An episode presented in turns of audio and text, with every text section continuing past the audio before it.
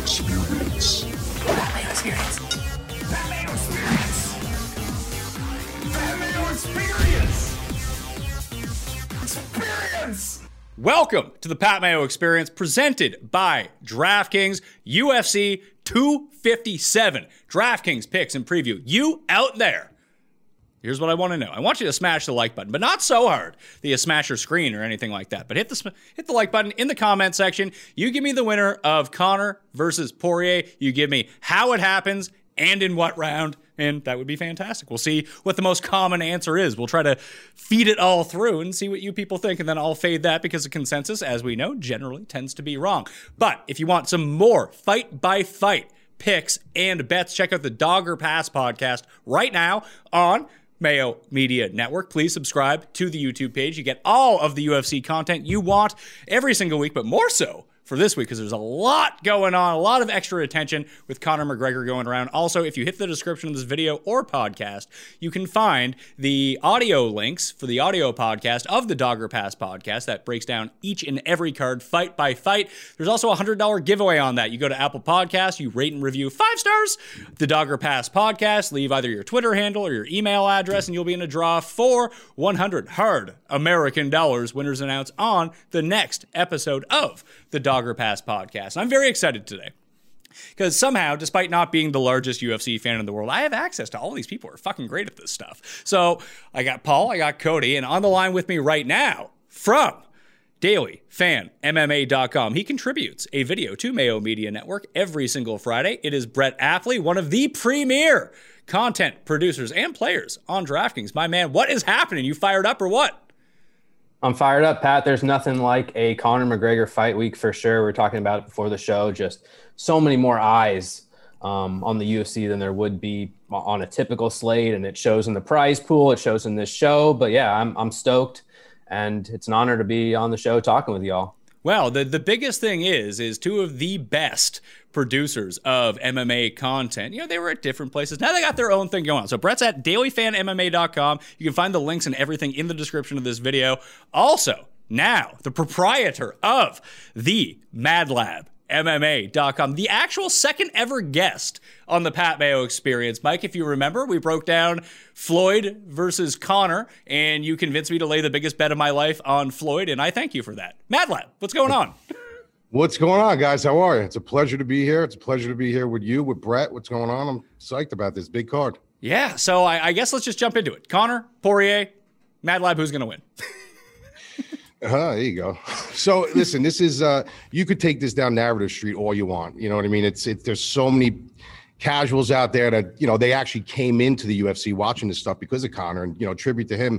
He's the one who kind of brought the money in. He brought really this into the spotlight. He's got the character, he's got the swag, but he's also got the skill. You know, these guys obviously fought once before. Um the thing, the way I'm looking at this fight is a lot of people. There's one narrative that a lot of people are giving Poirier credit for. They're saying, "Listen, he wasn't that guy. He wasn't the same guy. He's not the same guy as he was back then." But you could say the same thing about Conor. This is a guy who obviously had his trials and tribulations with his personal life, so he's also matured as a fighter. As a fighter, you know, the way I'm looking at this is, you know, people tend to say that thing. You know, Poirier's never been in a bad fight. He's never been in a boring fight, but that's that's really not a good thing. If you really think about it, it takes two to tango. Uh, you know, so when you say that, this is a guy who's taking punishment and giving punishment, and there's a big difference between fighter, you know, fighting years and numerical, you know, age. And you know, there's something that, and if I can get scientific a little bit, there's something called axons that run through your brain.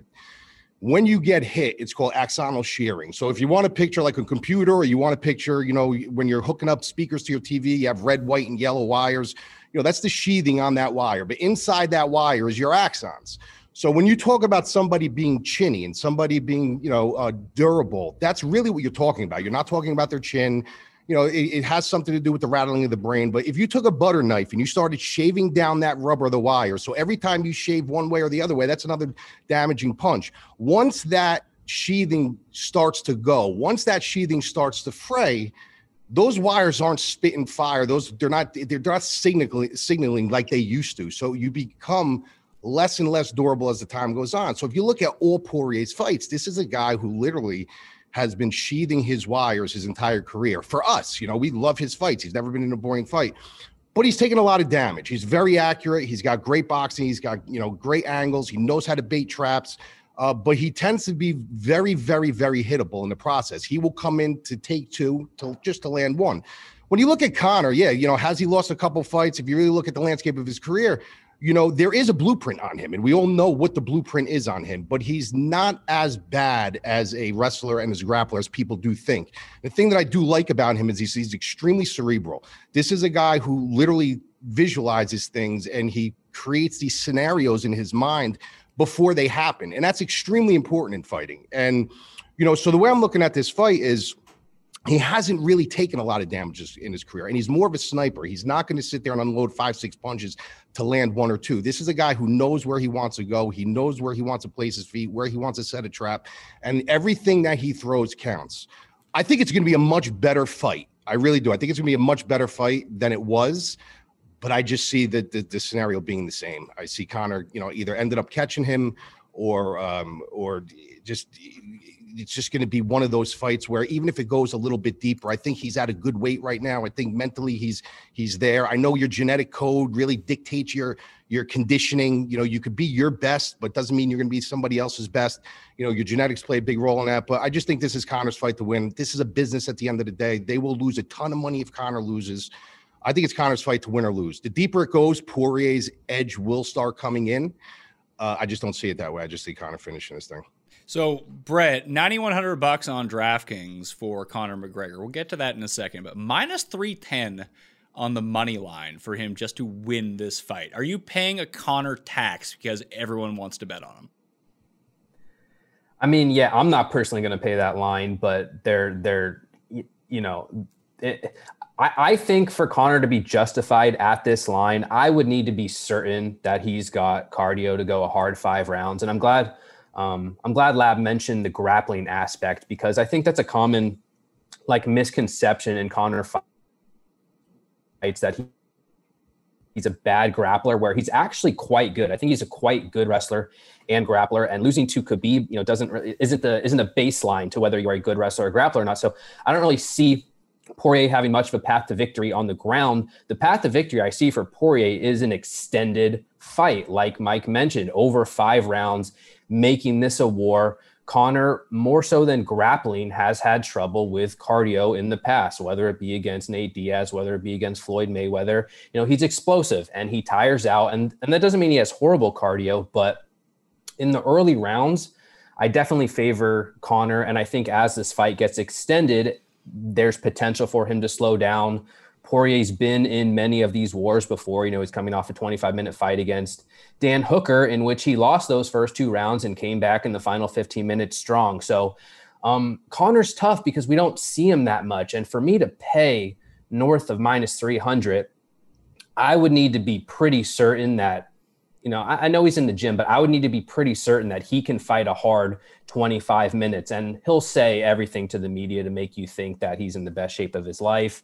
Um, he's never been a better fighter, and it, I want to buy it, but you know, um, in that first fight against Nate Diaz, like he was on top of the world, and it it only took about seven minutes for him to gas out, and then he went back to the drawing board, came back the second time around, and looked phenomenal over 25 compared to his first fight. And my, my fear here is that he's just not in you know prime 25 minute fight shape. So I would love to pay like a you know minus 220, minus 250 line on Conor, but north of minus 300.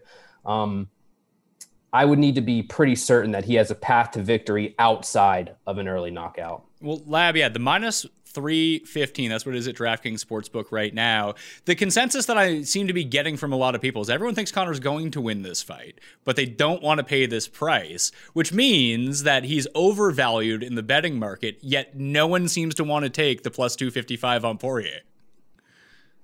Yeah, you know, I, you got to remember too, a lot of the money that's rolling in, and you know, disagree with me if, if you think I'm wrong, but a lot of the money rolling in is on the, is from the casual standpoint. Oh, yeah. You know, the, these guys look at this guy as he's a god, and they're not looking at the nuances like me and Brett look at, and Cody and, and Paul. Like we look at the nuances, we look at the actual realities uh, of the fight game, and a majority of the money rolling in is obviously the casuals. If I were to lay a line on this personally, I'd like to hear what you would lay on it too, uh, Appley, if you were if you were setting a line. I would probably lay it at maybe like minus one fifty five for Conor. In terms of what you think the fight should be, or what? That's what I think. It's that's that's what I think. No, that's what I think the line should be. I think about one fifty five, one six minus one fifty one five, one sixty. Um, yeah, I'd probably, I mean, I, would push it closer to minus 200 just because I, I think, I, I, think Poirier's path to victory is like a hard 25 minute war. And it's just, and, but conor can win that same fight too. And conor also has, I think, a much, much higher chance of winning by knockout in the early rounds. And you talked about durability. You know, we've never really seen Conor hurt and stunned. So just in terms of how each fighter can win, um, if I thought Poirier could take this fight to the ground often, or if I if I did think Conor, if I did think the gas issues like were real in this fight, and I thought there was a good chance that he would gas out, then yeah, closer to even minus 140, minus 150 makes sense.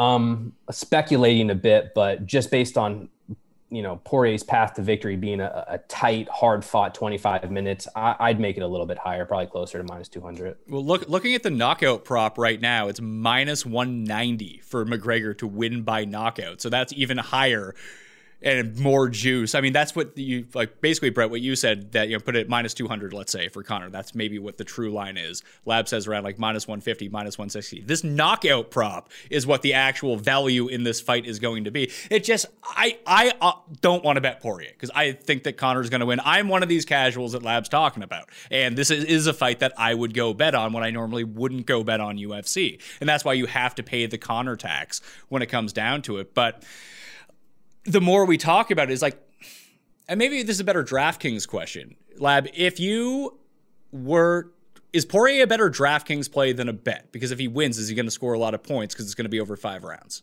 Well, they're definitely he's definitely a better DraftKings play. Uh, just for the mere fact that I think the fight will be extended this time, and that's where they're both going to be tested, right? So at seventy one hundred dollars, if you look at Poirier, I mean, seven of his ten fights are over hundred points in DraftKings. I mean, it's just one narrative right there. Then you look at Conor, you know, on his end, ninety two hundred dollars is a, is a expensive price tag too, but eight of his last ten wins over 100 points. You know what I mean? So both of these guys have the ability to score. If this thing gets extended, like we said earlier, he's never been in a boring fight. He's going to make it a dogfight the longer it goes. There's going to be strikes thrown. He's not going to take a back step. Um, you know, so the points will be there if it gets extended. So yeah, he definitely holds more value uh, in DraftKings. Uh, but as far as you know, what the better play is. I think they both, believe it or not, I think they both hold value at both of their prices. Hmm, that's kind of strange. In the in the betting market, if you were to take Poirier, Brett, would it be Poirier by decision?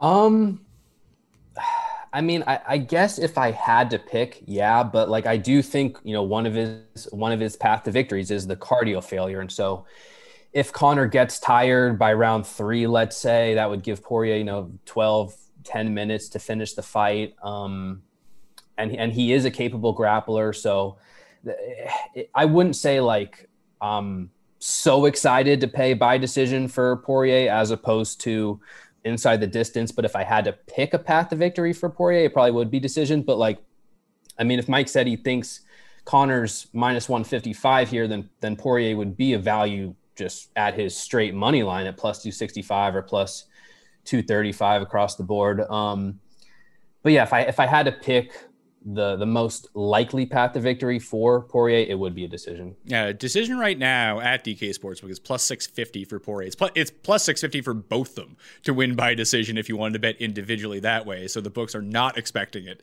to go to a decision, which leads me, Brett. I'll go back to you on this one. Do you stack this fight on DraftKings? Uh, hoping it goes a bit longer and you pile up those strikes. But like as Lab said, you know, Conor's not necessarily the biggest volume thrower in the world. He's going to be precise. He's not going to pile up all those significant strikes. And is that still a viable method for main events with the new DraftKings scoring? Well, I mean, Conor can pile up significant strikes over 25 minutes. I, am definitely 100% not stacking this fight in tournaments.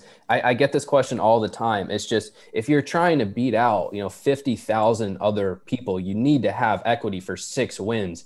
And stacking a fight in in tournaments means that at, at most you're going to get five wins. And there's just, I mean, almost you know very very small chance that you're going to come out with the optimal lineup unless it's like a Holloway versus Volkanovski situation. I think it's the last time we saw it, but that was like a 10 fight card and there's 12 fights. Fingers crossed they stay on at Fight Island. Um, there's zero chance that I'm uh, I'm stacking this fight in tournaments. In cash games, I do think it makes sense. And also though, with the new DraftKings scoring system, losers are going to score a lot less in fights now than they did in the past scoring system because you know losers of fights are not going to get a lot of top control. They're not going to land a lot of non-significant strikes. And significant strikes are now 0.4 instead of 0.5 so there's just even less of a reason. Whereas if uh, let's say in the past scoring system poirier goes out there and lands 140 significant strikes puts up 70 points. Now off the top of my head what that would be somewhere closer to, to 50 points. So it's just it's absolutely not worth it for me to stack in tournaments. Lab, do you think you'll have either one of these two guys on like a main lineup that you play this week on DraftKings? Oh yeah, absolutely. Yeah, 100%. But as far as stacking, no, I was never a big proponent in stacking fights. I just feel like, like Brett said, you're going in with a loss. Cash game, you can make a little different argument. But yeah, I'm I, I'm definitely gonna have a piece because my personal opinion, I think either way this goes, I think if Conor's going to win, it's going to be by finish. And I believe if Poirier is going to win, it's going to be by late finish. So, yeah, I'm definitely going to have a piece both ways on this. Yeah. Hmm, interesting.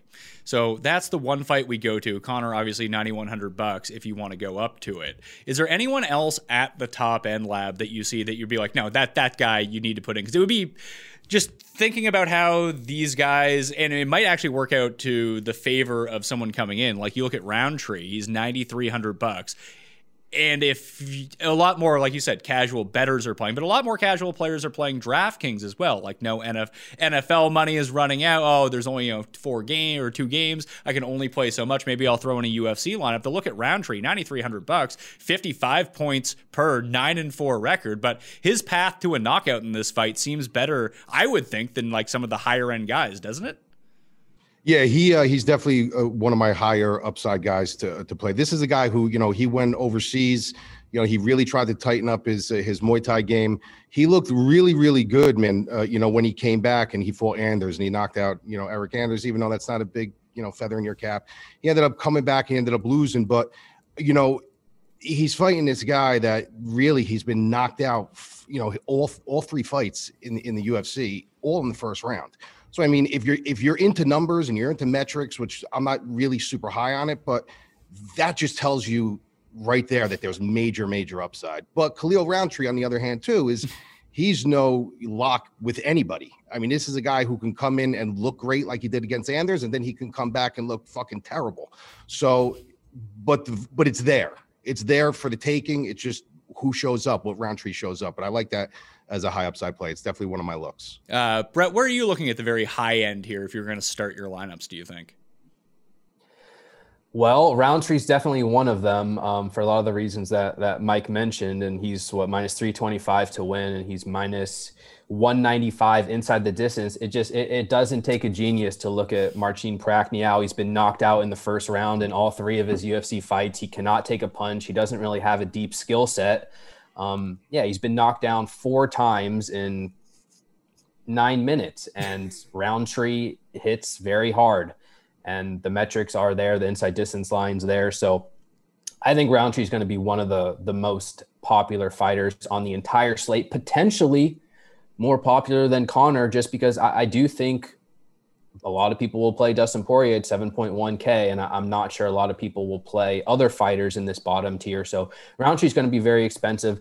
The only issue with fighters like this, and we can throw uh, Ottman Azaitar into the same category. He is at 8.8K, and he's a first round finisher. And and what is he? He's a, not as likely to win, only minus 155, but he's you know plus 120 inside the distance. He's fought twice in the UFC. He has two first round knockouts. Guys like these are great to target in tournaments because you know when they win, it's very likely going to be an early finish. The problem is that outside of that first round finish, they have a very limited path to the winning lineup. So there, it's this boomer bust tendency that they have. Um, I'm still going to target these guys in tournaments.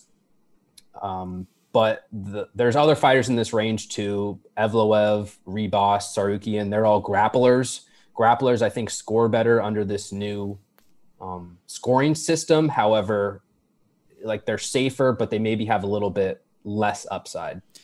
Lab, are there types of fighters that you think you just generally tend to avoid at the high price on DraftKings because even if they get there, it's not going to be as much as Rountree winning in 57 seconds kind of thing that you almost have to gamble on that early finish. Or do you like to take the safer people at the top and be like, well, if Rountree doesn't win in the first round, he's probably going to like lose, so I'll just take the guy against him. Yeah, no, you know what I it's to me it's very matchup predicated. You know what I mean? So like when when you look at some of these numbers and you could say like, you know, uh say Michael Chandler had, you know, five takedowns or six takedowns against somebody. Maybe that guy was just a balls to the wall striker with no takedown defense. But now he's fighting a guy that has some legit wrestling, maybe a division one pedigree behind him. You got to kind of weigh it out. So it's really matchup predicated for me. Um, but I tend, and this really goes against my fibers because I was born and bred, you know, with boxing um, I tend to lean towards the grapplers. If I know somebody's a grappler, I know somebody's a wrestler, right there, I'm going to look at their matchup and I want to see, you know, what the deal is there. But just because, like Brett said, with the control time, especially with the new scoring, uh, they seem like they're kind of gearing towards wrestlers more and more and more. And even though the previous scoring was that way as well, it's even more so uh, now. So if you're getting a guy who wants control and you need control, and that's going to give you more points the control are going to be, you know, the guys that, you know, like to go into the sandbox and like to, you know, tussle, on the, you know, on the ground. Do you think that this card, the way that it shapes up, leans more towards jamming in some stars along with some scrubs, try to get some upsets in there, or is it more of a balance type card where you see some like legitimate value in the mid range? Is that me or Brett? That's you. Oh, it's me. Uh, you know, this card, I was I was actually going to ask your both your opinions on this. I actually think this card is priced very, very well, and there's value all over the card. Some cards, like last card, I didn't believe it was priced out very well. It was very hard, you know, to assemble certain things. This card, there is literally from top to bottom, I see value everywhere. So I like to stay in the mid tier. I think a lot of, especially the casuals, when you go into these big tournaments, 20, 30,000 people, you know, they kind of go right to the top and then they go right to the bottom and they kind of avoid that that mid range where that's where you really got to do your homework. You got to do your homework on the McManns and stuff like that, where you know the, a lot of these guys are going to go in and they they plug and play, you know. And that's when I tell the guys that you know that subscribe and to me and stuff. I tell them, listen, I always start from the bottom. You always start from the bottom of the list. Get your dogs and stuff first, and then work your way up. And usually you're going to find that in that mid mid range is where the sweet spot is. Yeah, Brett, when you consider ownership as you're constructing your lineups, because obviously you're playing multiple lineups, do you find that there is more of a tendency for people to go with the names, especially on this card? Like Conor will be the highest owned guy, right? Um, I haven't made projections yet, but I would say yeah, he'll be one of them, if not the highest owned. But uh, but you know, people every single week, people look at the underdog in the main event and they go, "Oh my god, I can't believe he's priced at that." And I think there's there's a just as much as there's a lot of people who love Conor, there are a lot of people who hate him. And Dustin Poirier at 7.1k, there's going to be a lot of people who play him. I think so. That'll reduce Conor's ownership a little bit, along with the fact that again, Rountree's there and he's a an obvious target. Azaitar's there, he's an obvious target and then you got some grapplers mixed in. Um, it, it's setting up for stars and scrubs in that way, where just at the top of the range there are many options that you can choose from. But the problem with playing stars and scrubs, again, you need six wins, and if you're paying up for expensive fighters, you're going to need to pay down uh, to save salary somewhere. And I just don't see. I don't see a ton of obvious names, at least. So it, it feels more like a dart, you know seven seven point five k and below feels kind of like a dart throw range to me. I tend to like going in the mid range just for the reasons that that Mike said. These guys are lower owned. Um, a lot of them still have upside, and in this particular slate, I do think there are a, at least a couple fights that potentially have value in this mid range. Hooker Chandler is one of them. McMann Pena is another one. Um, Mike, I was curious on your opinion of Michael Chandler because you know this is the the co-main event on this slate, and he'll be making his UFC debut. And um, I, I, think like conceptually, fighters coming over from other organizations, whether it be the regional scene, Bellator, PFL, whatever, are kind of overvalued. And I, I person, I personally like Hooker in this matchup. Um, I haven't really deep studied on uh, tape on Chandler before this week. Obviously, I've watched him in Bellator. He's a, a very good fighter, but like I wasn't as impressed with Chandler's skill set as I thought I might be heading into tape. And I feel like, um, you know, th- th- this fight's approaching even money. Chandler's a value at 7.7K. I-, I feel like this is actually a pretty decent stylistic matchup for Dan Hooker. Um, but I was curious what your read was. Yeah, you know, I've been following him, you know, for a long time, and he is one of those guys that's coming out from Bellator that I don't think uh, is your normal Bellator fighter. I think this guy should have been in the UFC four or five years ago. I think that would have been a perfect opportunity for him to come. You know, and if you look at you know Hooker, this is a guy who is extremely durable. He's going to have the height. He's going to have the longer range, and you know, obviously he's punching down and Chandler's punching up. But Chandler's power is extremely, extremely underrated. I know he's a little bit chinny. I, I, I he's been rocked numerous times, you know, but He's also a lot of people don't know he's a Division One All American wrestler. This is a guy who's got a serious, serious wrestling pedigree behind him. And when you're that low to the ground, you're fighting a taller guy. I know if you're going for you know certain takedowns, it's hard to elevate the taller guy. But this is a guy who goes for blast double legs. He's going to go from nonstop. Uh, so if he can find his hips, if he can lay a bead on his hips, I think that that line is is right. I think that this should be close to even money. Um, you know, Dan Hooker is a, a very durable fighter, very good fighter, but you got to think, you know, when you're in a war like he was in with Barboza, you leave a part of yourself in the cage. You know what I mean? So this is this is a fight where it's interesting to me because it's really going to be the, who's going to get what they want. Chandler's gonna can't be baited into a firefight with this kid because he does believe in his power a little bit too much um, and he can be knocked out. And he's I don't know if he can knock out Hooker. I know he's got the power to knock out a lot of people, but Hooker's so durable. So he's going to need to take this to the ground. So I'm super. I'm not. I'll be honest with you. I'm not even fully sold on either side yet. Mm-hmm. You know. So, but I think the line is about right, and I think that a lot of people are going to be sleeping on Chandler for the mere fact that nobody really knows who he is, because a lot of people just target the UFC. Mm-hmm. Yeah, that makes sense. I and I agree with you about the wrestling. Like I kind of look of look at him as a wrestler. I don't really think he has a deep enough technical skill set on the feet to really win in the UFC lightweight division at the top. Like I, I feel like there's a chance that Hooker kind of picks him apart um, while this fight plays out in the feet. You mentioned the durability, the height, the length, the volume. Um, Chandler, he, you know, he's got a lunging right hand. He's got a right body kick. He's very explosive, but along with the, the power, the explosiveness, he gets tired. So I feel like his path to victory is kind of wrestling here. And then it's just, you know, D1 All American wrestler. Is that enough? I, I would project him to land at least one takedown in this fight. I just, I haven't, like you mentioned at the start of the show, looking at numbers, you see a guy lands five takedowns, and then you kind of go back and watch the competition a, a lot of the, a lot of the fighters Chandler's been facing in Bellator are just they're they're weak they're just weak grapplers, and so I've, I've been struggling a little bit on how to quantify that because he he look he looks great, but the level of competition in in the mid tier of Bellator is just nothing compared to the top tier in the UFC lightweight division. And Dan Hooker's no elite wrestler, but he's a purple belt in jiu-jitsu. He's got those knees coming in, um, the guillotine. He's crafty, so. Uh, but yeah, th- th- that is actually one of my favorite fights on the slate. Yeah, I can. You said everything perfect. I can't agree more with everything you said. Yeah, that's that's honestly probably the one fight. I mean, I'm really. It sounds crazy to say this, and people will give me shit for this, but I'm probably more intrigued by the outcome of that fight than the Conor and Poirier fight.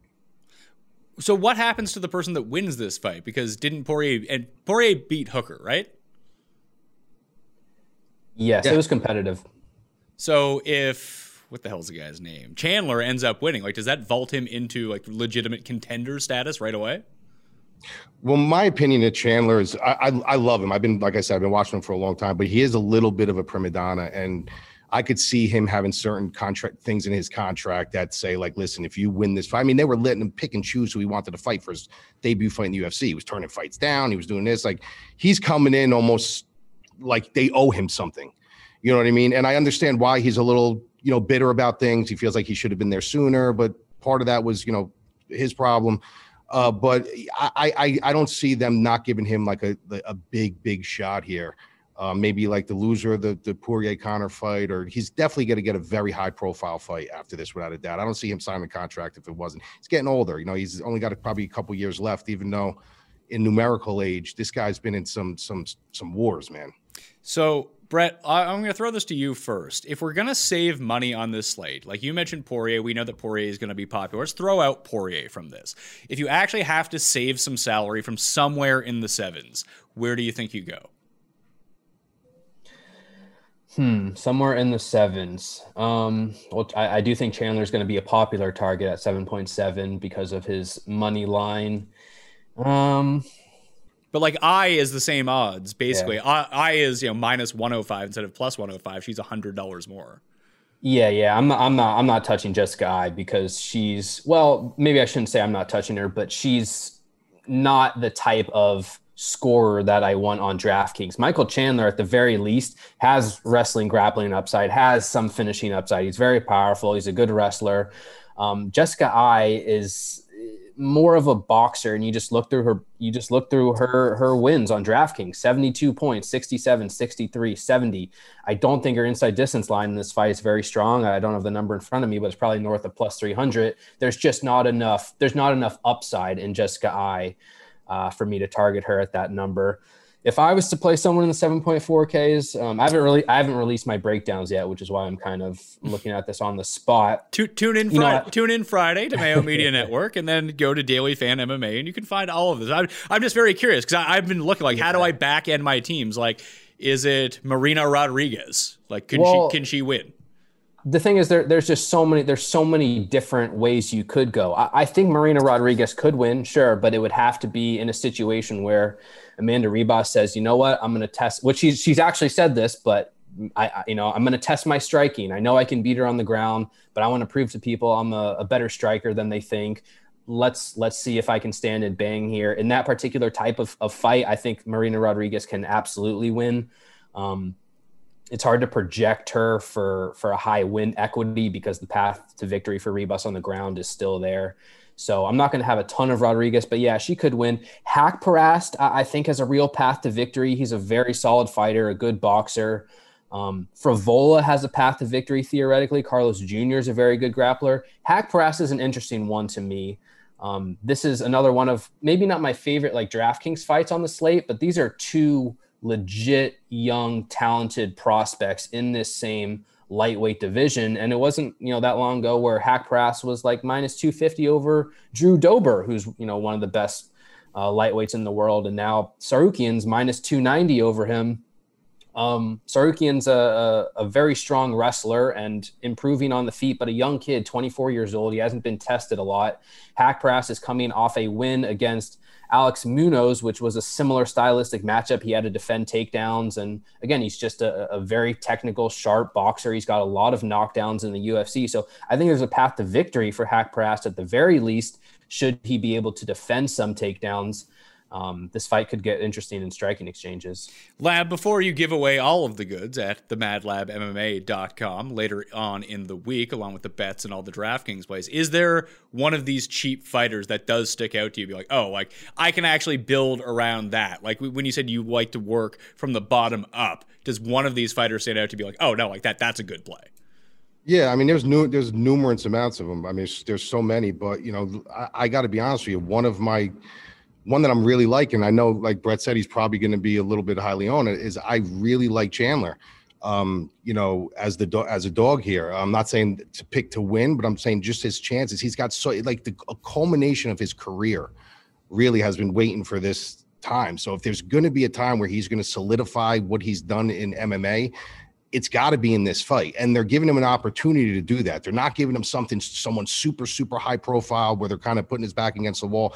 But if he does lose this fight, the question marks are going to swirl so much about this guy. You know, yeah, he was so good in in, in here and this in this organization but then he comes to the UFC and he loses to Dan Hooker. You know, Dan Hooker we know is a very good fighter, but a lot of people don't know who Dan Hooker is. So the general masses are going to look at that like, all right, this guy was you know running roughshod on people early in his career in all these organizations, but then he comes to the UFC. So this is a this is a fight, like I said, where it's really who do what are the who's going to get what they want? Is he going to be able to employ the wrestling? If he does, you're looking at ground control. You're looking at takedowns. You're looking at him really being able to dial in and put a beat on his hips where he might be able to time his double blasts. And you don't know, you know, the, the hooker. You don't, it's, you know, after certain wars like that, you know, like I said, you leave a part of yourself in the cage. And when you're a striker, and a guy takes you down for the first time and he, you could see maybe he does it you know for, uh, on an easier level you're defending two levels at this point you just can't let leather go because now you got to worry about a guy you know you're overextending or you're throwing down and you're exposing your hips. So you got to fight a little bit tentative when that guy shows you, look, I can take you down. I did it. I'm going to do it again. You can't sit there and just open up and throw leather. You got to worry about two levels now. Now you got to worry about your hips. You got to be taking them down. You got to worry about the power that he does have. So I think there's value there, you know, but there's there's value all over this card. He he mentioned one before, Frevola. I mean, this is a guy with a super high motor, good wrestling, uh, good power. Um, he, I'm a little questionable about his chin. Brett, would you agree with that?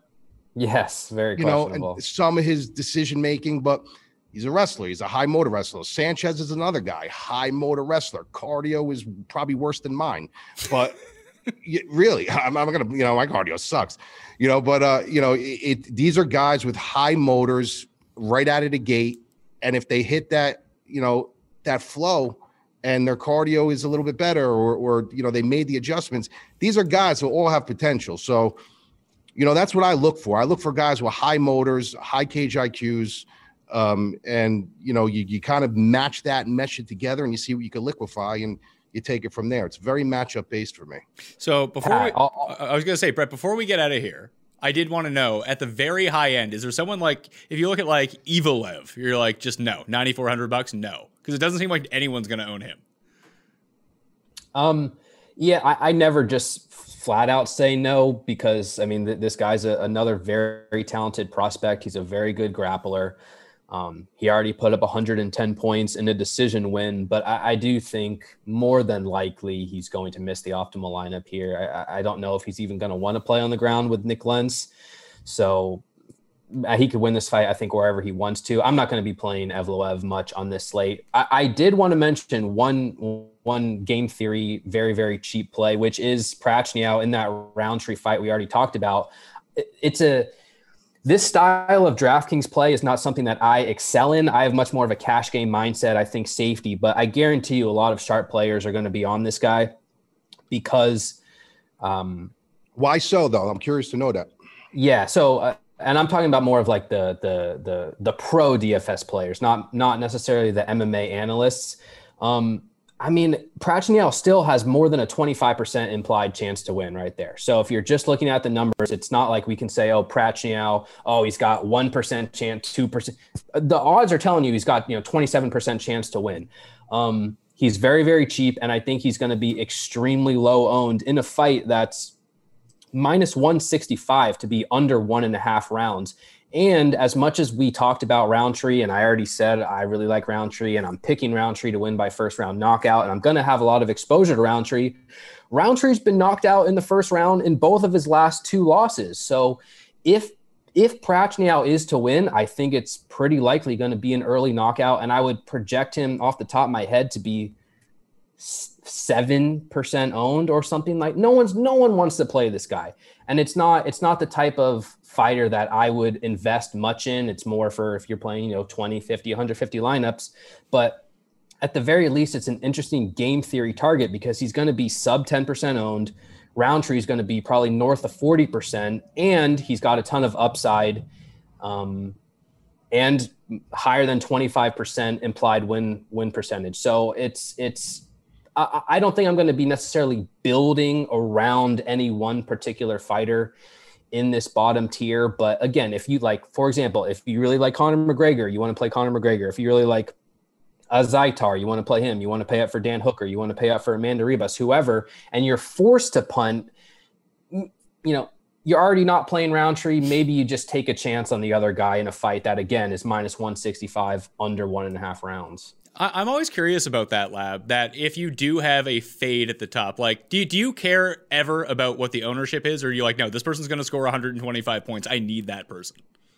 No, you know, I got to be honest with you. Eh, the last card, Lazzez, I told my guys pull the reins back on this guy because Warlley Alves, I I watched him for years, and this is a guy that I call him Jekyll and Hyde. There's a lot of Jekyll and Hyde fighters. This is a guy who, if you get the Alves that he can be, it was going to be a dogfight. I didn't expect it to end like that, but I thought he could turn this into a dogfight. And I literally, and I know Lazzez was super high owned. And the same thing like Brett said about Evloev. Like, you know, well, unfortunately people I think are on him. But no, I don't go by that. I really don't. I go by. I don't even look at the lines until my until I'm kind of done.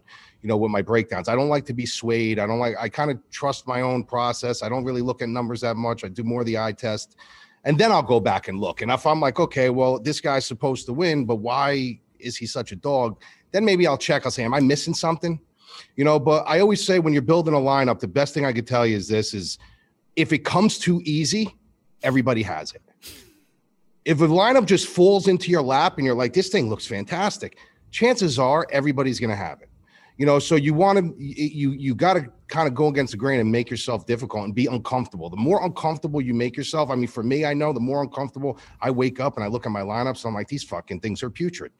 You know, those are the ones that win you know you got to dare to be different and you got to kind of and I, am not i'm not talking from a cash perspective uh, you know brett obviously uh, will tell you better about the, you know the cash you know uh, avenue of it but for me it's the more uncomfortable i feel the better my results tend to be well your your subs results have been pretty good recently i've seen yeah yeah we've been doing good man i'm, I'm uh, pleasantly uh i'm very happy we've been doing very well uh, uh, so, Brett, uh, last thing on game theory when it comes down to it. So, if you can identify, let's say when you run your projections and you see that, like, let's say Rountree projects to be one of the highest owned, let's say Ribas does as well. Do, like, and as you mentioned, like DFS, pro, daily, fantasy, DraftKings players will just inherently just look at the the win percentage go to the other side of that. Do you think that is a smart way to play if you're playing 50 lineups? Because like you mentioned, like if one person's 40% owned, one person's 7% owned, not only do you have a low owned player that scores really highly, the majority of the field also has a player in their lineup who's super highly priced that didn't score anything.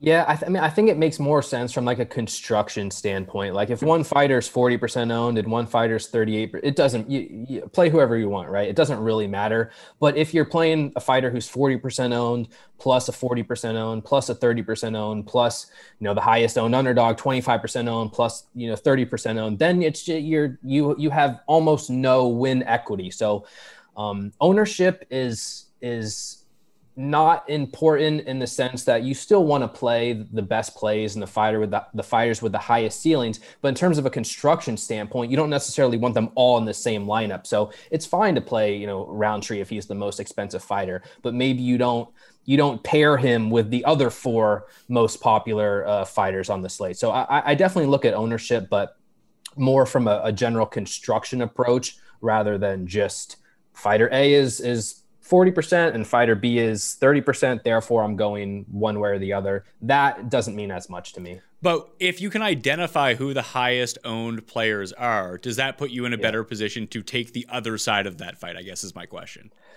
Sure. I mean, uh, of course. And sometimes, you know, I'll like to say, you know, if you're already going to be light on a fighter X, for example, if you if you go through your lineups and like let's say Amanda Ribas was 35% owned and you know you're not going to be on her, well, it, it, might make sense to just double dip and take some of the underdog because if in your mind that the way you know the way that you're going to win is if Ribas is not on the optimal lineup, well, maybe she's not in the optimal lineup because she just lost the fight. So yeah, it does make sense, and I and I like to I tend to target like fights as a whole more than individual fighters. It's much easier to identify fights that are high scoring than one individual fighter just because it's such a high variance game. So, um, yeah, of course, if you know a fighter like Rountree, like we know Rountree is going to be very, very expensive. You have the opportunity, if you would like, to take a couple pivots, to take, to take a couple dart throws on the underdog. We know Conor McGregor is going to be very expensive. The the sorry, the very popular the, the popular fighters aren't going to be. It's not going to be a shock who they are. So um, it's always it's always worth at least considering adding leverage to your portfolio by taking the lower owned underdog in it against an opponent who's going to be highly owned. All right, Lab, before we get out of here, can you see yourself constructing any lineups that don't go into the $9,000 range, like starting at 88 or 89? Um, yeah, yeah, I actually can. I actually can. Uh, you know, and that's where I like when you're going into these big tournaments, sometimes you do have to do that. I mean, um, I, I wouldn't say I do it too often, but I've done it, you know, and this is a card where, like I said, there's, there's kind of value all over the board. I mean, there, there's plays on here, you know, under 7,400 that, my eye went right to, where these guys have some legitimate windows to win. And I always say windows, like somebody will open up a window and you know the guy has a path to jump through. So yeah, I can see it happening. You know, um, I, do I know if it's going to? I don't know. I I, I got to kind of like Brett does. I, I do my projections and I see what happens from there. But yeah, you could definitely. I mean, God, we've seen lineups win. Brett, what was that one lineup that won a couple months ago? There was like two thousand something dollars on the table. Well, this the card that started this year, uh, the the two highest priced fighters on the slate both got knocked out in the first round, Buckley and Ponzinibbio. So all the money was on you know the, the, the combo of the two cheapest fighters on the slate. So it, it it happens, yeah, it happens way more often than you think. And I want Hamilton. I want fucking Hamilton back. it, it's fun. It's funny how you keep you keep bringing up Ant. You'll never let Anthony Hamilton. I wish that guy was. You know, I actually don't know how he's doing, but I'd like to never think about him again. To be quite honest. Um, yeah, and, and, Pat, I think most people will target at least one fighter in the 9K range. So if you were to create a lineup that doesn't have any fighters above 9K, you're probably going to be you're, you're going to have a decent chance to be unique. I don't think there's as many like obvious great you know dominant wrestlers, knockout artists in in the mid tier as some past slate. So I'll be inclined to pay up for a McGregor here, Rountree there, type of thing. But um, you certainly can create a handful of lineups that that don't hit the 9K range that still have uh, strong win equity. All right. Mad Lab, the madlabmma.com. Tell everyone what is up on the site, what they can get, and give me give me your final thoughts on this card. I got two requests first. Let's hear them. One request is I want to do a shoey with Paul one day. That's one request. And another request is I, I, I want to bang heads with Cody in boxing one day. I want to talk shop with him. Uh, listen, if you want to reach out, I mean, I can't speak for Cody, but I know he wants someone to talk boxing with. There's nobody but I, I. It's it's a it's like a dying breed, man. Is there a big card coming up for boxing? For, for guys like me and him, yeah, because there's guys on there that have that legitimately talented boxers, but a lot of the masses don't really know who they are. But I mean, if we went through a card, me and him, we would we would be able to pinpoint like who's good, who's up and coming. But there's no really flashy name. I mean, if you're thinking about Logan Paul, you know, that's what I, that that's a, that's exactly what I was thinking of. Floyd yeah. versus yeah. Paul. no shot, dude. There's no shot that's happening. I mean, it's gonna happen, but the kid ain't got a shot in hell. Right? No, but like, like, what's the early line on that? Because last time, the last time we actually spoke on the show was the Conor and Floyd fight, and like, I don't know anything about Logan Paul or Jake Paul or whoever the fuck it is, but I would assume that Conor would have a better chance of beating Floyd than the, one of these random guys. he's actually not. I, I got to be honest with you. He's not. He's not a terror. I mean, I wouldn't put him up there. Like, I would say he'd be able to maybe compete in the lower brackets of the you know, Golden Gloves and stuff like that, but he's not horrible. The kid's not a horrible, horrible boxer. I mean, he's not terrible. I mean, he's got the money behind him. You know, he's got all he does is train. I mean, he's got a ring in his in his house and his living room cleared out all the furniture. So it's not like he's he's horrible. But I mean, come on, this is it's it's actually a joke. It's it's it's sickening to me because I love boxing. And how they're making a mockery of the sport right now. Well, Paul, do you think you can set up a, a Zoom shoey with Mad Lab at some point? Oh, we could do it in, in real in real time, real life, uh, maybe when COVID allows. But I mean, I'm I've got the boot right here. I, I, got I got I got some beers behind me. I got a boot uh, boot right next to me as well. It's it's always in this studio, ready to roll. So right, we'll do a shoot one day. Yeah, well, once COVID ends, we'll all get together in Vegas for some big fight, and you know we, we can video you guys doing some shoeies. Tell everyone what they can expect to get at the themadlabmma.com. Yeah, so we got a lot of stuff going on. You know, obviously you're getting the full breakdowns, you're getting the daily fantasy breakdowns. Uh, I just started within the last month or two. I started doing all the projections for Fantasy Labs over there, uh, so you can get my projections over over there. If you like to run the optimizer, then you know you can get my stuff with that. Um, we do Monkey Knife Fight. We do you know obviously Vegas. Uh, we do a live stream. We do a private podcast. We got the private community. Uh, we're running a special for the first time ever since you know we've been open for this card. Actually, we're doing a, a fight pass uh, for the for the McGregor fight, um, 1999. So you can go check that out. We just we got a really good community, bunch of good guys. We got some sharp guys in there. We got some new guys in there. We got guys all over the board. Everyone's very welcoming. So uh, you know, you guys want to come check it out, we'd love to have you. Lab is going to be doing a main event video on Mayo Media Network as well for everyone to go check out. And Brett, you're doing the videos every single Friday. Let everyone know at dailyfanmma.com what they can expect to get by checking you out. Yeah, yeah, same stuff. Breakdowns, podcasts, rankings, projections. Uh, we got a good community as well. I mean, look, eh, eh, subscribe to me, subscribe to Mike, subscribe to one of the other guys in the industry. Um, get some extra help though. You know, it's uh, it's hard to it's hard to break down all these fighters every single week. That's that's what we're here for. That's what we specialize in. And um, yeah, so uh, breakdowns, rankings, projections, same stuff every week. I'll have the quick picks video up on the Mayo Media Network on Friday morning. If you're looking for free content, also got a free newsletter out as well. So no matter what you want, there's something for you here. dailyfanmma.com to check all of that out. The Dog or Pass podcast already out on Mayo Media Network with Paul and Cody. No shoeies involved in this one because we filmed it r- immediately following. They both took a bath on the card before, so they're like kind of edgy at the very beginning. I loved it. I thought it was hilarious. But What uh, happened with Magny, man? I mean, that, that oh, Jesus God, Paul? I, I, I Paul, really what got happened? that wrong. Why was he trying to engage in grappling? And ra- I think he was trying to cook him. I think he was trying to uh, like. He thought that Chiesa was gonna gas, but it was very clear that like he had no way of getting back up off of his back. He was obviously It- it- outstrengthed. Ugh. It was just such a horrible game plan. I mean, from top to bottom, it was just. it- I mean, it was exactly what you said. I, I couldn't figure out why. Like, what are you doing? He just had kept engaging in the wrestling, engaging in the wrestling. I got that. Like, I was so off the mark with that one. I was. I couldn't even believe it. I, I Bush called me. He's like, "You all right?" I didn't even. I didn't talk to him for two hours. So that's up there right now. If you go check out in the description of this video, you can find all of the links to the Dog or Pass audio podcast. In the video again is just up on Mayo Media Network where you're watching this right now. But go subscribe on Apple Podcast to the Dog or Pass podcast. You leave a five star review along with your Twitter handle uh, or your email address, just some way I can contact you, and you know something nice about the show. Obviously, uh, you're in a draw for a hundred. US dollars winners announced on next week's. Well, not next week's, the week after, because there is no MMA next week. Two weeks from now, uh, Dog or Pass podcast. AFC Championship, NFC Championship, DraftKings picks in preview. Probably not going to be too too long of a show because there's only two games that you can go do. My advice: just leave some money on the table and then take whoever that you want because you're going to end up with many of the same plays as everyone else. Maybe you have that one sleeper that you have to have in, or you have the right combination to go in.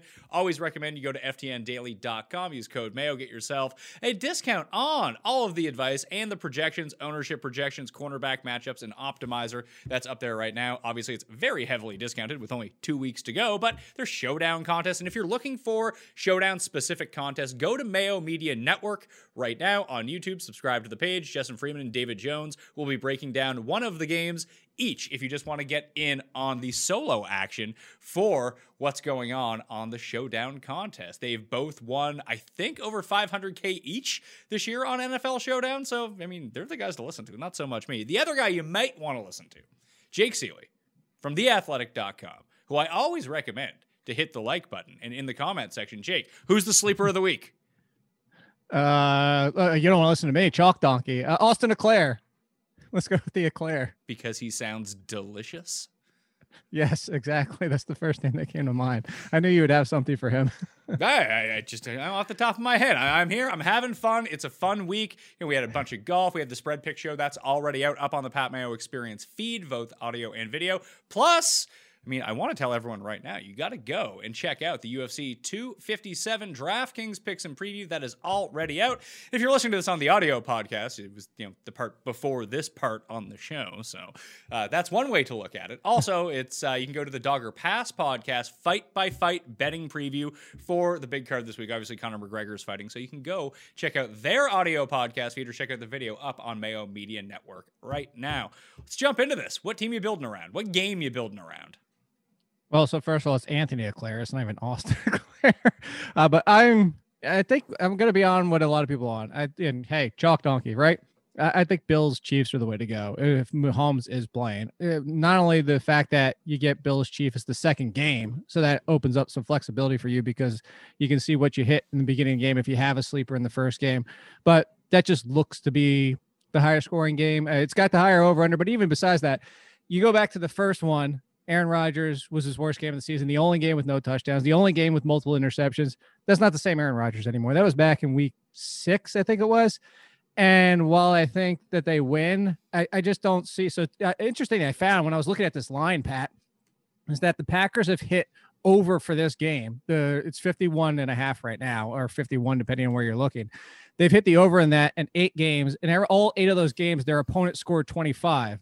The interesting thing is that the Tampa Bay Buccaneers, every single game they won, they scored at least 25. Every their, all their losses were less than 25 points. So it's interesting if you're going to lose this game. Well, then if you go by history of this season, they don't score 25. You see what I'm saying? So I actually think the be- the better scoring game is going to be Buffalo Chiefs, and I think a lot of people are. I don't, I don't think that's a shock to anybody. No, I'd say I'd say it's probably a three to one type build that will go with Chiefs and Bills against the Buccaneers and Packers, and on a small slate like this, that would almost lean you more towards Packers and Tampa Bay. And Right. for me, the move is probably build around Tampa Bay when it comes down to it, because if they're going to win, obviously, if they're going to, like you said, if they're going to lose the game, they don't score very many points. But if they're going to win the game, then they probably will score a bunch of points. You would at least have to think that way. And it's not like the over under in game totals for each of their games are significantly off, because I do think you really want to go hammer on one team, stack the comeback in that game, and take your sleepers from the other game and hope to hit either. I mean, you can play Diggs by himself if you play the other end of the game and maybe pick a Chief to play, or maybe you play John Brown from the Bills game, and that's like your only Bills exposure. With the whole point being, hey, maybe everything funnels through John Brown. He catches two touchdowns and offset everything, and your stack ends up going off. And the only reason I say the Bucks is because I assume because of the confusion that they have at receiver, they'll be the lowest owned of these four teams. And have the Jaire Alexander too, and the fact that Mike Evans, despite catching a touchdown last week, didn't really do much because it was the one catch for three yards. So if Alexander does the same thing Lattimore does, and what he's been doing this entire season, and decides to shadow and stay on top of Mike Evans and limits him, now you're down to Chris Godwin and a gimpy Antonio Brown who missed practice as of now. As you always say, we're recording this on Thursday, so we don't have the Thursday practices yet. But I, that's where I agree with you. Is I think a lot of people are concerned about Tom Brady with these options, with not 100%, with a bad matchup at corner. And not that Mike Evans can't get away from Alexander, but you just fold all those things in. And where I would agree with you in a tournament lineup, that seems to be where you're going to get the most differentiation is if you stack a Tom Brady and even go back to Gronkowski because Gronkowski, he keeps going to him, that being Tom Brady, keeps going to him, missed a touchdown twice, essentially. Uh, he just kind of keeps just being off by about this much. And Cameron Brate's been out there a lot, but your point about it stands. You know, Tom Brady, Chris Godwin, Mike Evans, Rob Gronkowski, you kind of bring all those through, and you're definitely going to have a different lineup than most people to start. Do you think that Antonio Brown ends up going in this game? Uh, I it's Thursday is going to depend. If he's completely out again on Thursday, then I'd say it's hard for him to go. If he gets a limited session in, but I think the interesting thing for me is that I don't. It's going to be like you and I talked about last week, where we said we like Mecole Hardman more if Sammy Watkins does play because he's not going to be 100 percent because that'll get the ownership off of him. Uh, it's kind of the same situation here. Is I, I kind of want Antonio Brown to be active so I can go to Scotty Miller and take that chance. And I know a lot of people are going to be pissed off because that one time in the beginning, what was it, middle of the season before Antonio Brown was there, it was like week five, six, seven, somewhere around there. Everybody was on Scotty Miller and he did nothing because he was the decoy. Uh, so I, I want that to kind of happen for that reason. If Antonio Brown plays, I'm going to see some Scotty Miller. If I mean, even Johnson could be a decent flyer. It could be Johnson as a big play and not Scotty Miller. But either way, you get both of them. I think you're going to get people on them if Antonio Brown is out. So you kind of bring in some ownership that you don't want. You see what I'm saying? Yeah, I, I do. So like Tyler Johnson played 21% of the snaps last week. Scotty Miller played 11% of the snaps. It does feel like Tyler Johnson might end up being a bigger play threat that you're going to have to take a complete jabroni or two in your lineup. Like that's just the case this week, unless you play. I do Um, have one I really like. well, that's good. Who is it? Tell me. I, I need to play this guy. Well, I wasn't sure how you were doing the show this time because No, there's, listen. There's two games. We're, we're just throwing. We're, we're throwing shit against the wall here. So well, it's in the same game. My flyer is Tanner in early game, which I really no. It's just I really like on the other side of the ball. Equanimeous St. Brown. No, but it's also somebody with a long name. So there you go. It's Marquez Valdes-Scantling because Tampa Bay this year, if you're on paper, if you're looking at them, been more susceptible to the slot wide receivers. Russell Gage beat him up twice. Uh, if you look at it, Marquez Valdes-Scantling spends time in the slot, and then as we know, because he's kind of he doesn't run like a pure slot like a Scotty Miller. He doesn't run those kind of routes. He's that similar to Michael Thomas, where he's running a lot of those seam and go routes out of the slot. And as you've mentioned time and time again, all it takes is Valdes-Scantling catching two passes because he's got that Marquise Brown big play upside, but he also works out of the slot, which is great for the matchup. So I think Marquez Valdes-Scantling at 3,900, that's one I'm going to have a lot on my teams. Okay. If we weren't concerned about a popular build, we just wanted to play the best plays. What do you think the best plays of the week are? Like if you were going to take one quarterback and pair him up with Hmm. someone, who is it? Is it Josh Allen and Stefon Diggs? Because I think that's where I would lean. That's where I would lean. And the the interesting thing you say here is if you're just going for the best play, and this is what I would do if you're going to play cash. I know we're not really talking about that, but if you are, I've built a couple cash lineups with Josh Allen, Stefon Diggs, Tyreek Hill, Davante Adams, because you can do it. Or take one of those wide receivers out, put in Tra- Travis Kelce, and you go cheap at running back. Uh, like that's really what you can do here because look at the running back situation right now. Like Aaron Jones, 6,500. Aaron Jones is sharing too much with Jamaal. Actually, you're like Jamaal Williams for the discount at 4,400 because what's the difference between Jones and Williams really on their ceiling? Jamaal Williams can score two touchdowns any given game. And then you get down to the Tampa Bay mess and Edwards Helaire, if he's healthy, it sounds like he's going to play. But now you've got that mess of a backfield with three, four options potentially involved. Devin Singletary doesn't touch the ball. So if it's me, I'm going to go cheap at running back and like again, you said the best plays, and I'm going to either go Josh Allen with Diggs, which I agree is the best combination, or even Rodgers with Adams, and then add in a Tyreek Hill, Travis Kelce, and Diggs. Like I think there's a combination you can work there. What is your expectation from Clyde Edwards Helaire this week? Do we think that he goes? And if he does go, like how big is his role going to be? Because the move might be just go back to Darrel Williams again. If that might be the interesting move. I think that one will kind of depend on the ownership. If the Edwards Helaire ownership is the lowest, I might go in on him because before he got hurt, he was the lead. And I do think he's going to play because he was out there in limited fashion, but he was out there on Wednesday, which makes it sound like he's way ahead of the schedule he was last week and probably out there.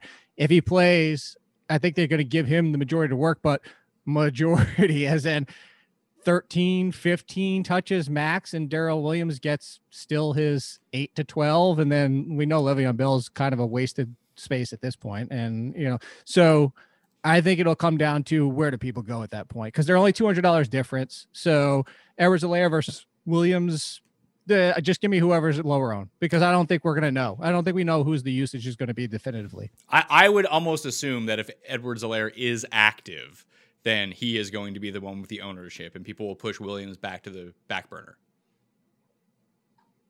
Then give me Williams. What about Byron Pringle, who played almost half the snaps last week for the Chiefs? Sammy Watkins is supposed to be back. He, for sure. That's, that's that just yeah he's supposed to be that that just kills that right there. Sammy Watkins, yeah. What was the what was yesterday's report? Because it was the same with Edwards Helaire too. I'm pulling it up while we're look while we're talking here. Sammy Watkins. It'll be the first and he's playoff Sammy Watkins at 3,800. His price right. Yeah, already practiced on Wednesday. Both he and Edwards Helaire were both out there practicing on Wednesday, so that makes it sound like they're ready to go. What do we make of Beasley? Only played 63% of the snaps last week. Obviously, he took a big shit in everyone's lineup. Is he someone that you can see getting going again this week? Because I doubt people are very unforgiving when it comes to their lineups. I know there are very limited options, but where we really liked, as we spoke about, we liked John Brown a lot last week because that big play potential. Now you're going to see a situation where everyone loves John Brown this week. Everyone's going to use John Brown this week. And like the heat is off Cole Beasley a little bit. Not that he'll be unowned. There's only so many guys that you can play on this slate who are actually impact players. But I feel like he is in a nice leverage spot for that Bills offense. Yeah, I actually I'll go back to Beasley. I was on Beasley for the exact reason of why Diggs did so much against them last week is the the opportunity was over the middle of the field and out of the slot. And Beasley still has another decent chance this week because if you look at this, the one the one downside to it is you, like Diggs, you like Brown, and everybody's going to be on Brown for the reason of what we were talking about the Chiefs last week is that just like their opponent last week in the fact that they give up a ton of go routes, so do the Chiefs. So Brown should essentially hit. But maybe that's where you say, okay, Diggs takes that away from Brown. Maybe just maybe one of them goes to Gabriel Davis. Uh, but you kind of bring back Cole Beasley because you we talk about the recency bias all the time, and it's, people hate it's an off-season piece I do for seasonal is last year's trash. People hate to go back to people that burn them.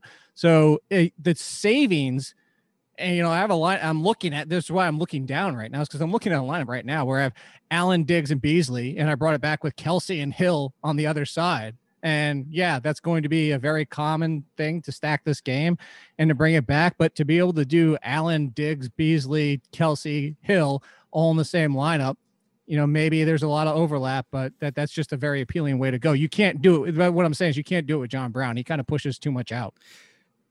Do you have any lean between Fournette and Ronald Jones? I, you know, I don't, but that's why I'm going to go to Ronald Jones because I think everybody's going to be on Fournette. Playoff Lenny is what they're calling him now, and the fact that he's been doing great. But Ronald Jones wasn't 100%, played a decent amount last week. I keep bringing it up. I know I've said this a million times to you. Is I'm just hoping for the Leonard Fournette game where you know it's 40, 50 yards, but he scores twice. And against Green Bay, who's had a much better run defense in the second half of the season, yeah, I will go with that gamble just because Fournette for the price isn't terrible. But I feel like if you ask me today, I think he's going to be by far the highest owned running back. Well, it's really you kind of mentioned it that if you just paid down at running back, not that the running backs this week are all that expensive. Like Aaron Jones is very clearly the number one running back on this slate. No one's going to deny that. That's why he's the most expensive by twelve hundred dollars. But if you get into a circumstance where you can fade a big game from Aaron Jones, then I think a lot of the possibilities are open for some of these mega lineups like you talked about. Like play Jamaal Williams instead. I'll probably end up fading Jones, Fournette, and Singletary, taking Jamaal Williams, and then picking my poison between Ronald Jones and Darrel Williams. That's probably how I'm going to end up playing my running backs this week, and then just going superstars at receiver and quarterback and tight end. The interest the interesting thing with that too is I actually have a lineup very similar to that I'm looking at right now. And with if you leave some money on the table, you can actually Williams versus Ronald Jones, their price is only two hundred dollars apart. Now, granted, you would have to make the decision in the early game, but I'm saying if you would get to Saturday with some projected ownership and you just want to take the one that's more likely to be uh, on fewer rosters than you want to do. It may probably going to be Jamaal Williams and Jamaal Williams in the early game because you're going to get the Buccaneers run defense. You're going to get the split backfield. There's some people still talking up AJ Dillon, but I like the fact that he's missing practice for Jamaal Williams' sake. Uh, I think that he's the interesting play, and then you know out of the early game whether or not that hit. I'm just looking at the defenses right now. If we're going to save money, where do you like going at defense? I think that the Bucks are going to be the most popular D just because they are the cheapest defense. Uh, and you can envision a path to where they end up having a really nice fantasy game. Like none of these defenses are great. You, you don't feel good about playing against any of these offenses, so you almost have to pick your poison. I was almost thinking that the Packers might be the play because they are unreasonably priced at $3,600. That yes. makes no sense because uh, they are probably the worst of these four defenses just overall.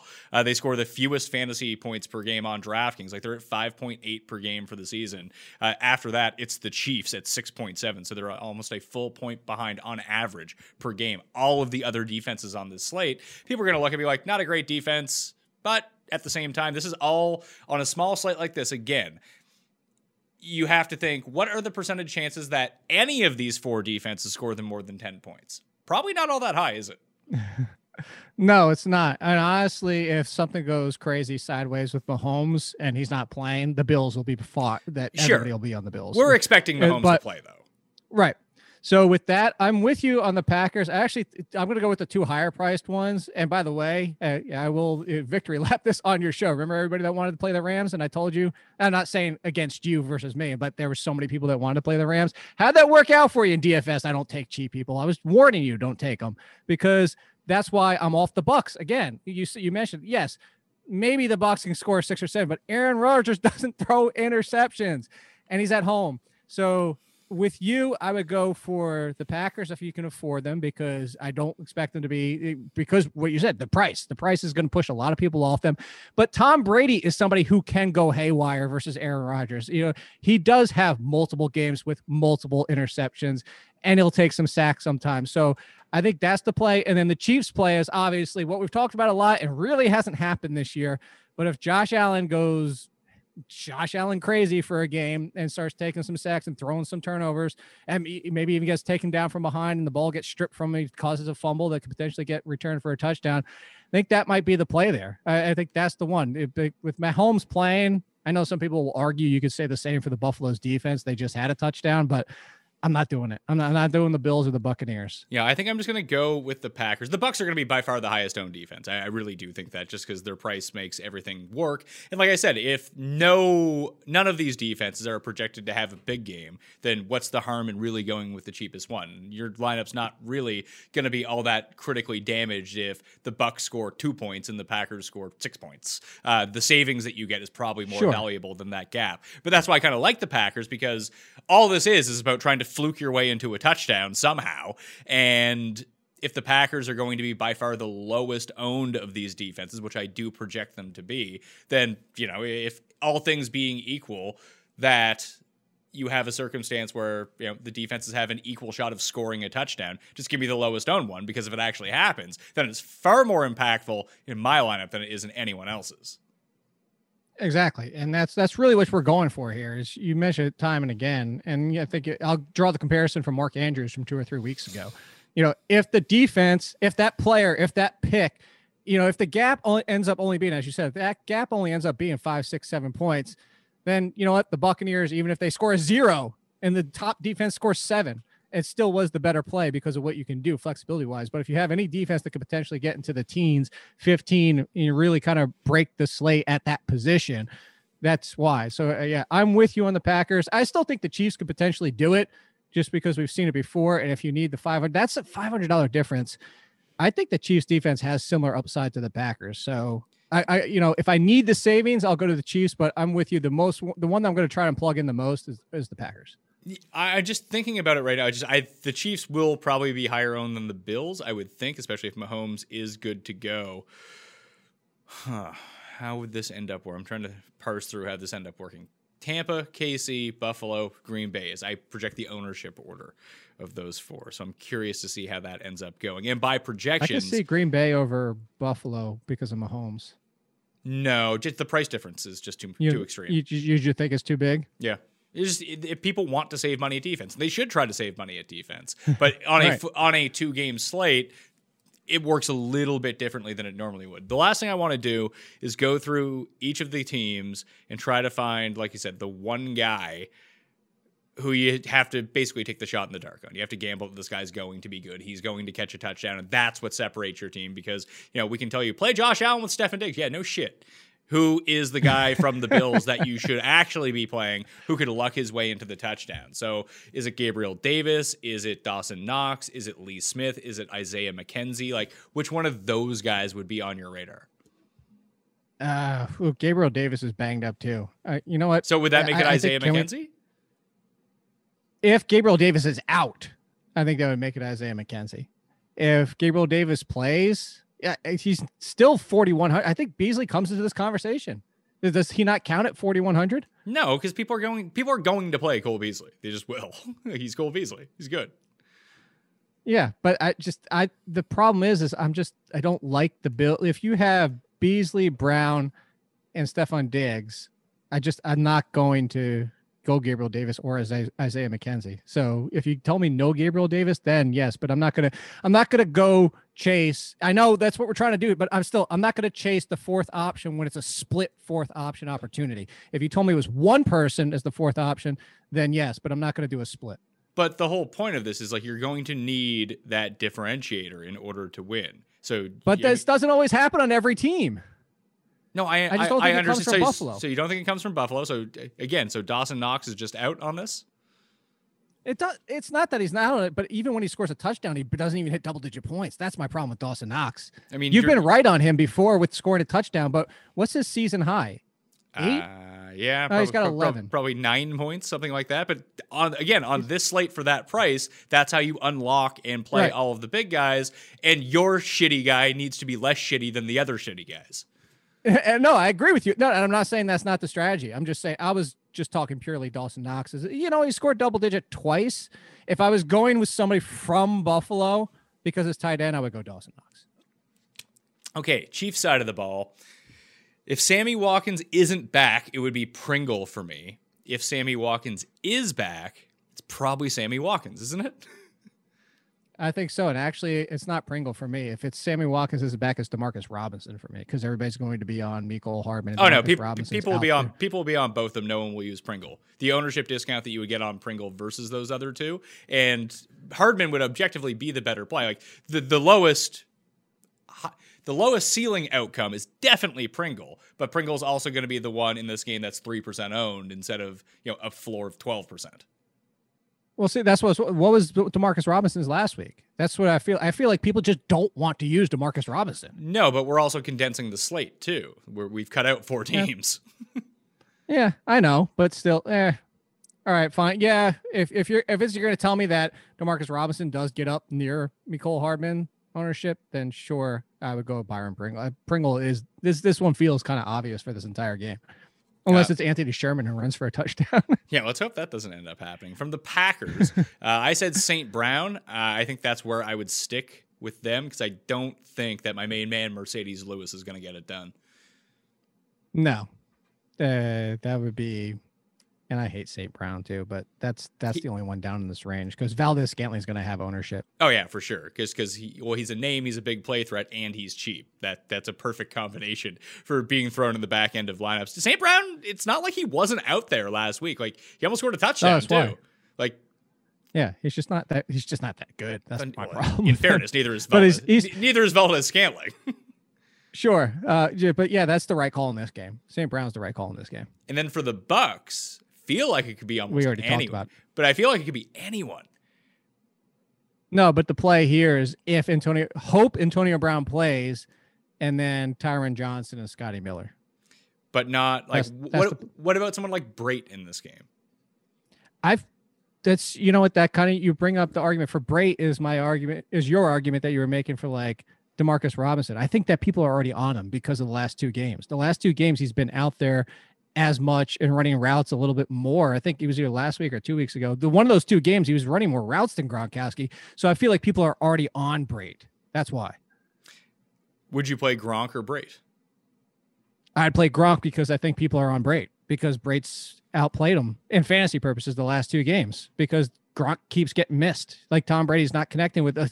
Can we stop trying to get Gronk hurt? By the way, stop making him lay out every time he goes for one of those diving catches. I'm worried Gronk's going to come up lame, but that's why I think people are going to go. To, this feels like earlier this season when this happened, when we were doing this whole Brate thing. It's like, oh my god, he's doing it. This is before Gronk really started playing well in like week six or seven is people were kind of on Brate, and then all of a sudden it did it happen. That's when Gronk finally woke up.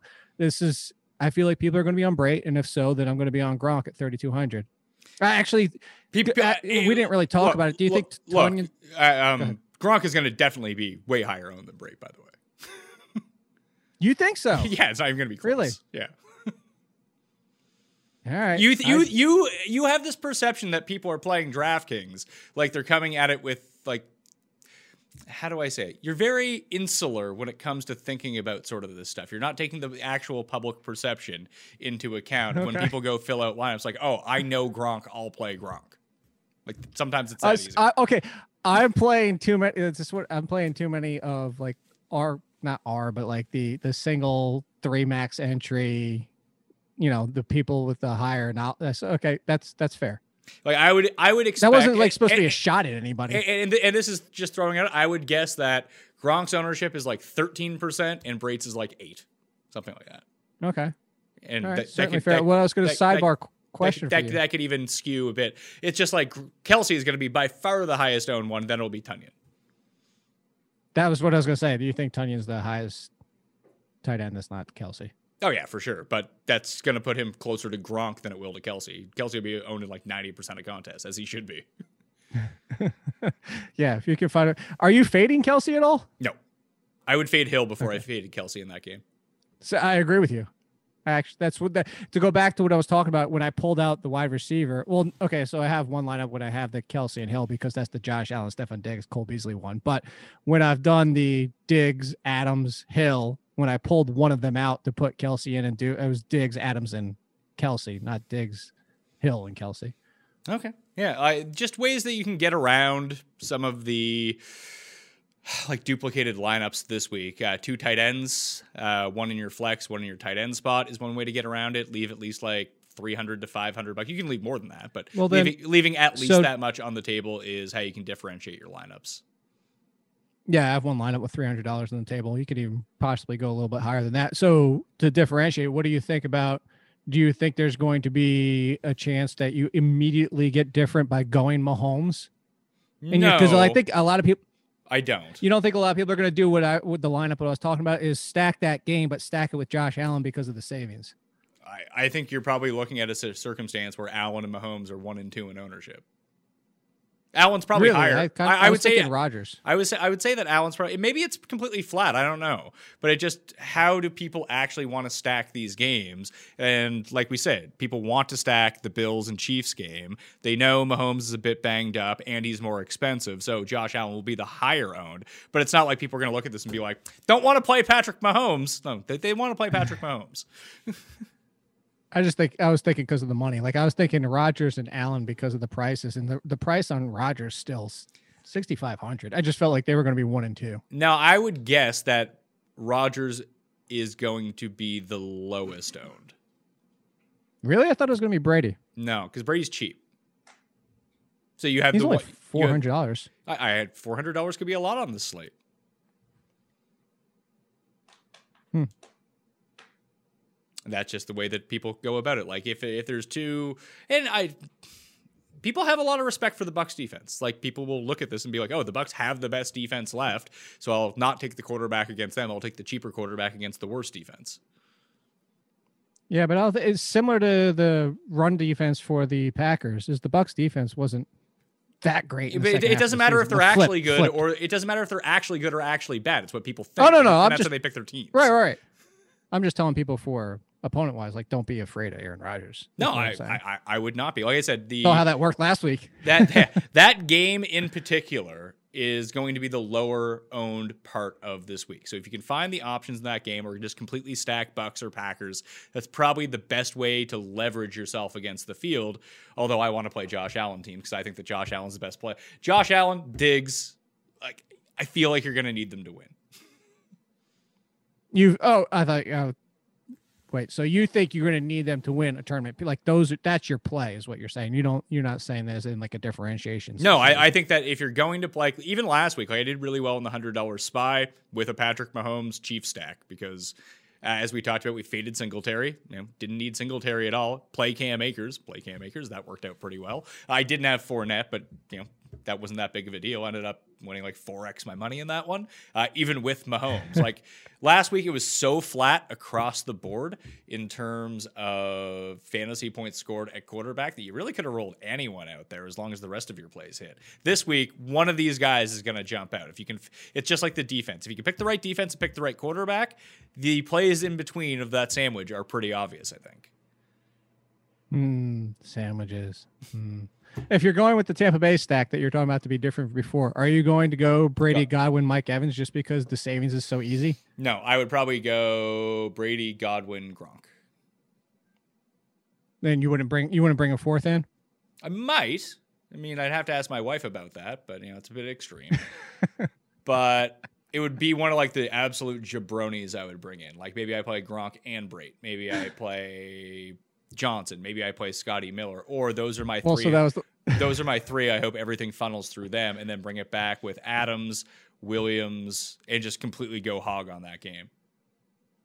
So, and thank you for that, by the way. So you brought my my last question for you was going to be the two tight end lineup because that one in one of the tournaments I was in last week, it was the winning lineup was the Tonyan in the flex. It which the this idiot again for everybody that stop doing that, stop burning your flex in the first game. Stop. But anyway, he had the Kelce Tonyan, which you could have put Kelce in the flex and done it that that's a lineup build situation. But anyway, he the two tight end ended up being the tournament that I was in. He was the number one. Was the tournament was the Kelce Tonyan. So are you thinking that route for this week was going to be my final question? Yeah, I mean, you can get away with it. And I think that fewer people will do it. It allows you to play more popular plays, but in a way that a lot of people aren't doing. And sometimes that's the best way to manufacture a lineup. And just bringing it up and if you play. Kelce in the flex, so you want to play Tonyan first uh, in the tight end spot and put Kelce in your flex, that gives you two options too.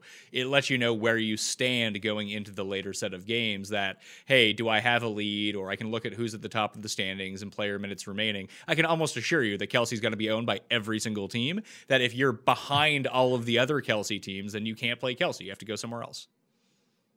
Would you actually? I lied to you. One more question for you. Would you ever double down on the backfield?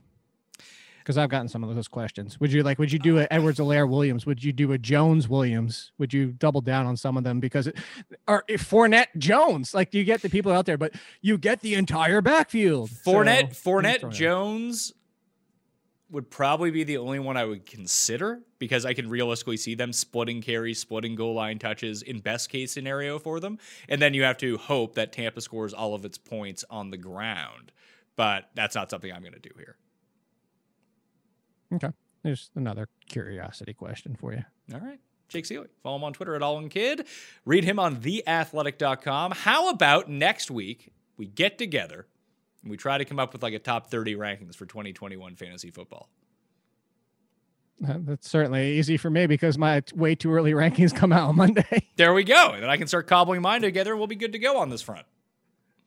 That'll be the other way. You can yell at me about my rankings instead of me yelling about yours. That would be nice. Yeah, that that's a situation. Maybe that's what we'll do for next year. You just give your rankings, then I'll be like, no, I don't like that. I don't like that. I don't like that. Move that guy up. this guy comes in here and just criticize past rankings. That's the that's the point of the show. the show, you Yeah. we, we, we, we all we also hate each other in real life. So you know that that anger that you see on the show is just you know it translates off Yes. camera too. Anyway, I've been to Toronto and I've been to Pat's, well, your old place. my old place. That's true. I don't live there anymore. Yeah. I upgraded. Although my old place was really nice, but I was renting it. I didn't own it, so you know I couldn't stay there. Couldn't afford it. It was too nice for me. Too rich for my blood. Anyway, subscribe to the Pat Mayo Experience audio podcast, UFC picks, golf picks, football picks. It's all up there right now. Please rate, review, and subscribe. Smash the like button to this episode and sub to Mayo Media Network and check out all of the awesome UFC content that we got coming up for the Conor McGregor fight. All right, good luck this week. I'll see you next time. Fat Mayo Experience! Experience!